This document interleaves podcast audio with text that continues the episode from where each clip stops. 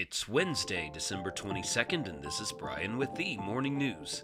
Give us five minutes and we'll give you the headlines you need to know to be in the know.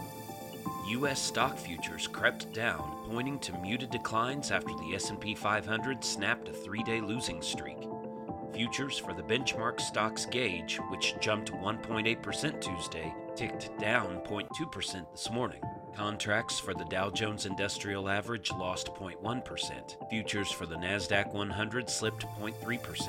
Stocks have been choppy, posting big down days and up days as investors seek to determine how severe the economic impact of the rapid spread of Omicron will be. Adding to nervousness in the market, investors are preparing for the Federal Reserve to raise interest rates in 2022 and are trimming positions before year end. Due at 10 a.m. Eastern Time today, the Conference Board's Consumer Confidence Index is forecast to tick higher after inflation and the pandemic knocked sentiment in November. Property market data, due at the same time, are expected to show sales of existing homes rose for a third consecutive month in November. In other news, new federal figures show a deeper than previously reported decline in U.S. life expectancy last year as the COVID 19 pandemic took hold. Final data released this morning by the CDC show that Americans' life expectancy fell 1.8 years to 77 years in 2020. The drop was 0.3 years more than that of provisional estimates released in July of 2021 and remains the biggest life expectancy decline since at least World War II. COVID 19 was the nation's third leading cause of death last year, behind heart disease and cancer, and was the underlying cause in about 351,000 deaths, the new figures show. Increases in mortality from unintentional injuries, which include drug overdoses, as well as heart disease, homicide, and diabetes, also decreased life expectancy.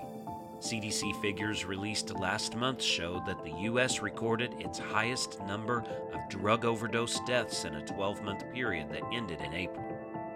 In foreign relations news, Secretary of State Antony Blinken said the U.S. expects to hold talks with Russia next month to try to diffuse tensions over the country's military buildup near Ukraine as Russian President Vladimir Putin hardened his rhetoric toward the West.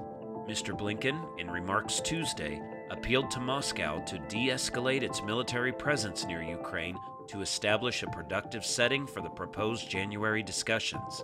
Washington is proposing to hold those talks directly with Russia and through parallel discussions that involve NATO and the Organization for Security and Cooperation in Europe. Instead of de escalating, Russian President Vladimir Putin amped up his rhetoric Tuesday, blaming the U.S. and Europe for deteriorating relations and vowing to retaliate against what he described as their aggression. Biden administration officials have said that Washington hasn't determined whether Mr. Putin has decided to launch an invasion. The Russian leader's tough statement and demands have left Western analysts puzzling whether Moscow is merely trying to build leverage for the eventual negotiations or is attempting to establish a narrative to justify a decision to intervene militarily in Ukraine. And the drive to allow NHL players to participate in the Olympics for the first time in eight years collapsed on Tuesday as the league and its players' union struck a deal to drop out of Beijing 2022 amid a hugely disruptive COVID 19 outbreak. An official announcement is expected to come today after the league has had a chance to speak with players. The NHL did not consult or seek permission from the International Olympic Committee or International Ice Hockey Federation in making its decision. The move will also set off a scramble to fill Olympic hockey rosters around the world on short notice. The decision came hours after the league and the NHL Players Association agreed to pause the current season until December 26th, as the league struggles with COVID related problems that had already brought it to a near standstill.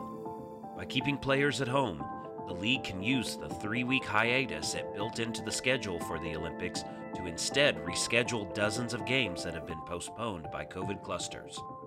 Now you know, and you're ready to go with the morning news. These headlines were brought to you today by Podmeo. Start your podcast easily at podmeo.com, the world's number one podcast hosting. Subscribe to this daily morning brief on Spotify, Apple Podcast, and themorningnews.com.